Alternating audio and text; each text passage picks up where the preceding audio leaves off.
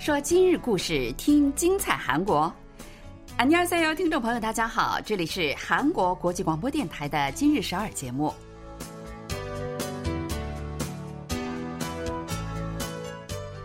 聚焦今日首尔，体会当下韩国，让我们带您走遍韩国的每个角落。让我们把最真实的韩国送到您的耳边。听众朋友，大家好，我是小南。我是立新。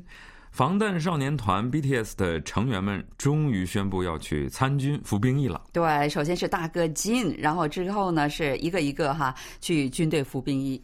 现在啊，服兵役虽然兵种不同也有区别啊，但是大部分都是十八个月左右，也就是将近两年的时间。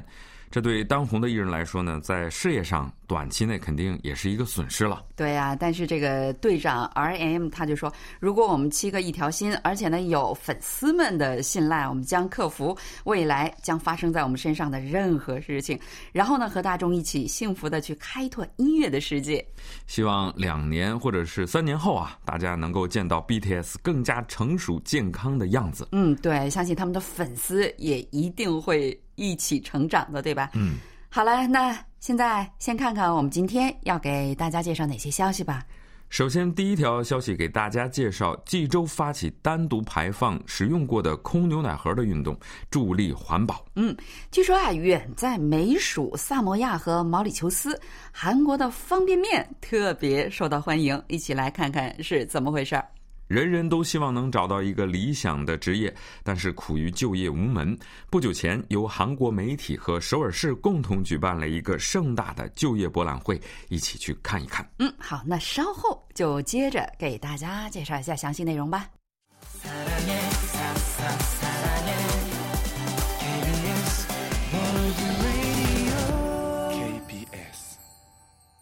欢迎收听，这里是韩国国际广播电台。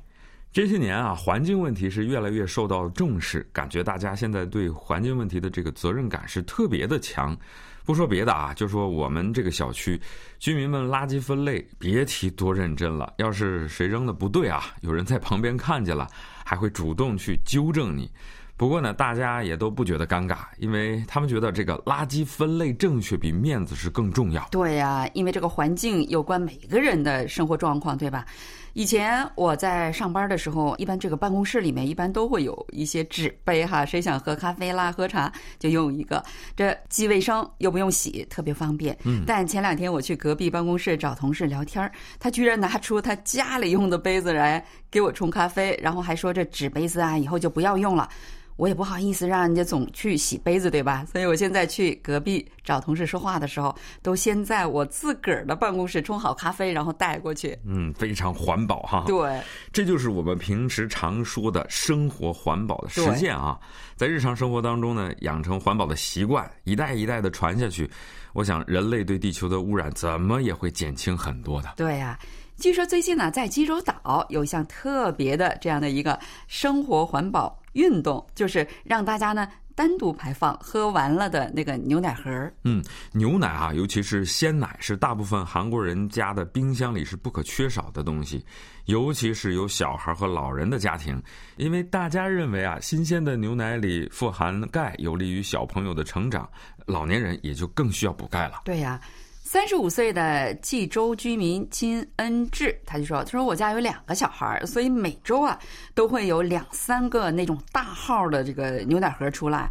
但我们小区这个牛奶盒呢是被归类于纸类，所以我每次都会把这个奶盒洗干净了之后，然后跟别的纸箱子什么的混在一起扔掉。其实呢，我也是这样。嗯，但是哈，牛奶盒可以成为优质的卫生纸原料。嗯，所以呢，必须得单独分类，才能便于。”回收，但是长期以来呢，因为你不仅要洗涤它，还得把它烘干，这个过程是很复杂的，一直都没有人是单独的去排放这个牛奶盒，所以奶盒的回收率是非常低的。据悉呢，全国平均回收率只能达到百分之十六。对啊，现在主要的问题是没有单独排放的地方，不然的话，这个居民也会按照去做的哈。这个还不到百分之二十的回收率，的确是有点儿。低了哈，真是太可惜了。据说啊，在济州岛有一种当地专设的垃圾分类处理设施，叫 Clean House，但那儿也没有设牛奶盒专用回收点儿。也是把这个奶盒呢跟其他的纸箱啊，还有纸张一起分类的。嗯，按照现行的处理方式啊，纸张垃圾都会被埋在地里或者是烧掉，也就是说奶盒也跟着都销毁了。那据说目前在济州呢，只有一个地方是奶盒单独分类的，那就是垃圾再利用中心。嗯，为了提高牛奶盒的回收利用率，在济州展开了一个叫做“地球盒”的运动。这个运动的机构负责人解释来说，用收集奶盒来拯救地球的意思。嗯，这项运动啊，是由济州地区三十三家民间团体、公共机构、企业和学校共同参加的，还组织了一个济州地区问题解决平台来运营这项运动。嗯，济州岛的这个居民们，他们的责任意识太强了哈。虽然任何地方都需要一个非常美好的环境，但我觉得济州岛更得这样，因为它本身啊就是一个旅游胜地，自然景观真的是太美了。要是那儿都被垃圾所困，就太不和谐了，对吧？没错，这也是为什么这样的活动会先从济州发起的原因了。他们去年五月就召集了市民们举行了市民圆桌会议，还跟相关的机构呢举办了合作会议，举行共同研讨会，希望能够找出有关环保和关爱的五项议题。那牛奶盒单独排放就是其中之一了。运营机构呢，把咖啡馆聚集的旧左翼细花里这样的一个地方作为运营基地，把那儿指定为。呃，牛奶盒回收特化一条街，在这个海滩呐，还有。咖啡馆设置十处奶盒专用收集箱，还举行一些宣传活动，来引导大家呢把这个奶盒啊单独分类。嗯，咖啡厅可是每天排放奶盒最多的地方啊，每天少说也得排放几十个牛奶盒。对呀，可不是吗？那除了西花里呢，他们还面向全济州召集愿意参与这个活动的咖啡厅，那么准备先带领一百家咖啡馆做起，然后再逐步的扩大到整个的济州。这个运动，我觉得它不仅这个点子好，而且。想做到也不难，也许正是因为这个原因哈，大家据说反应都特别的积极。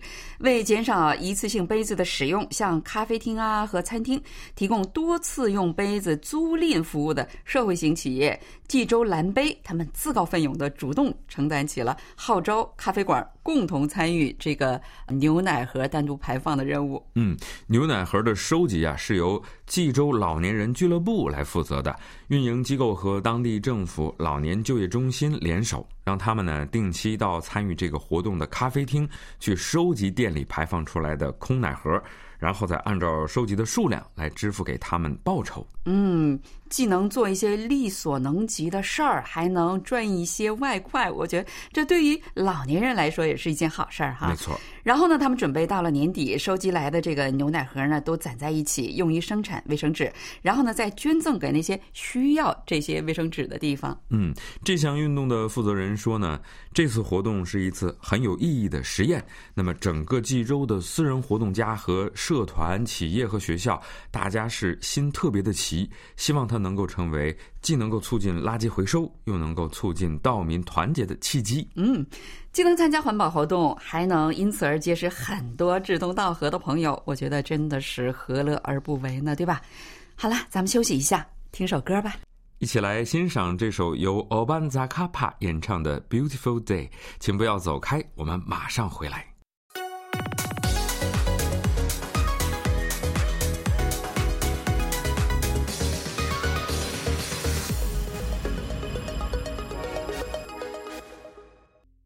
收听韩国国际广播电台。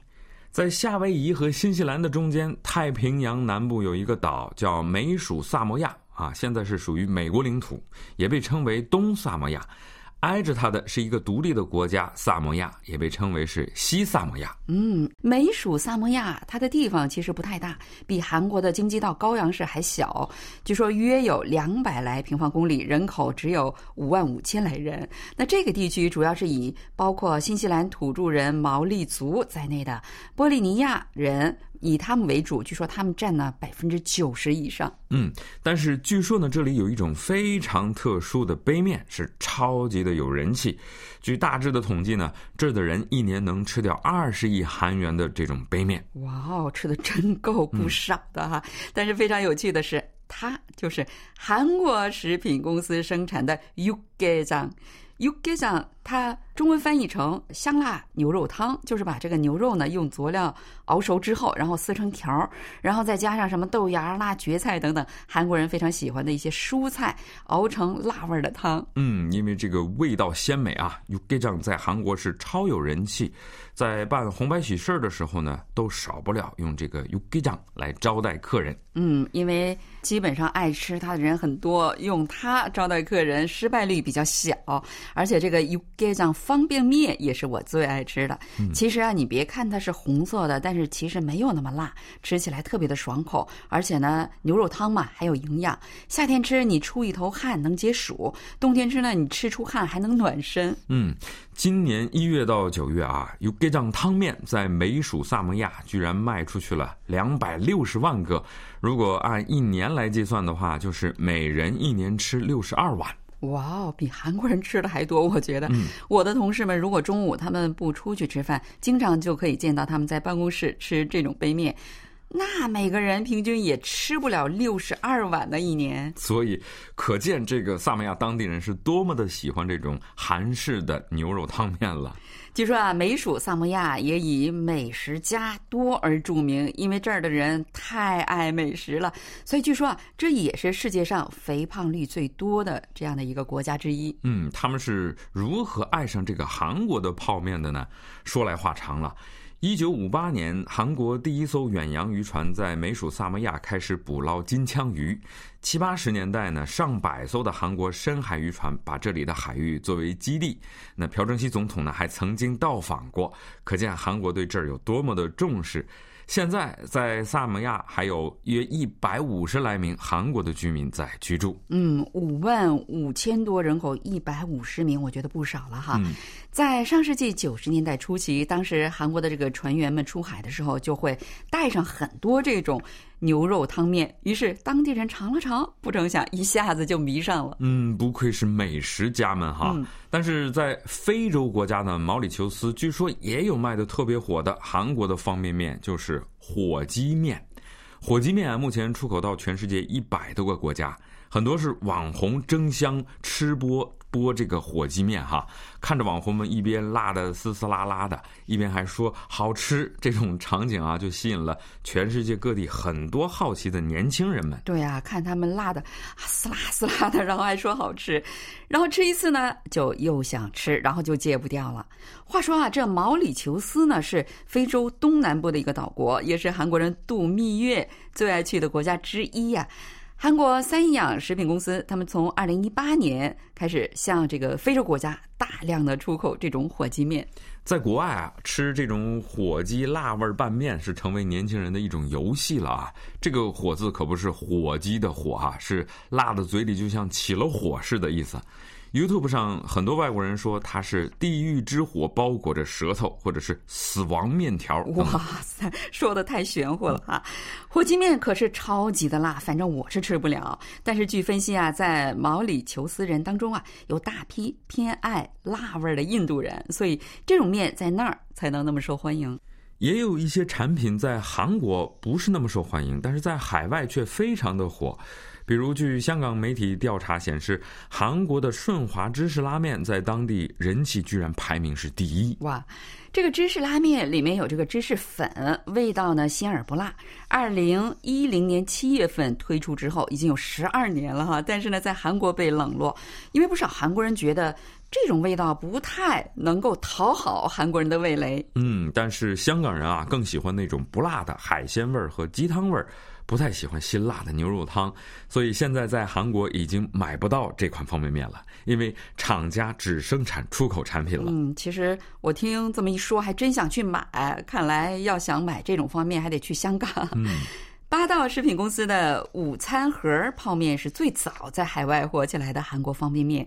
上世纪九十年代初期呢，来往于釜山港和俄罗斯的提包商们把他们带到了俄罗斯，因为它这个味道啊微辣鲜美，这个盒子又是四方形的，比较容易存放，易于携带。所以呢，在俄罗斯据说一下子就火起来了。嗯，这种午餐盒面啊，在俄罗斯去年一年销量就超过了六十六亿个，成为当地的大众方便面。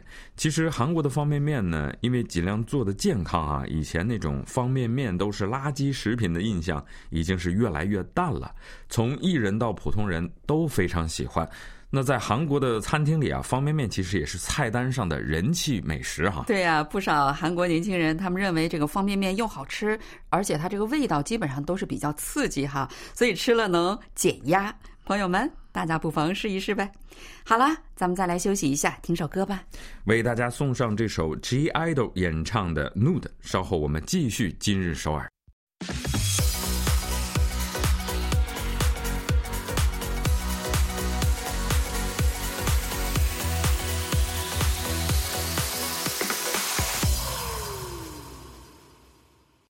欢迎收听韩国国际广播电台。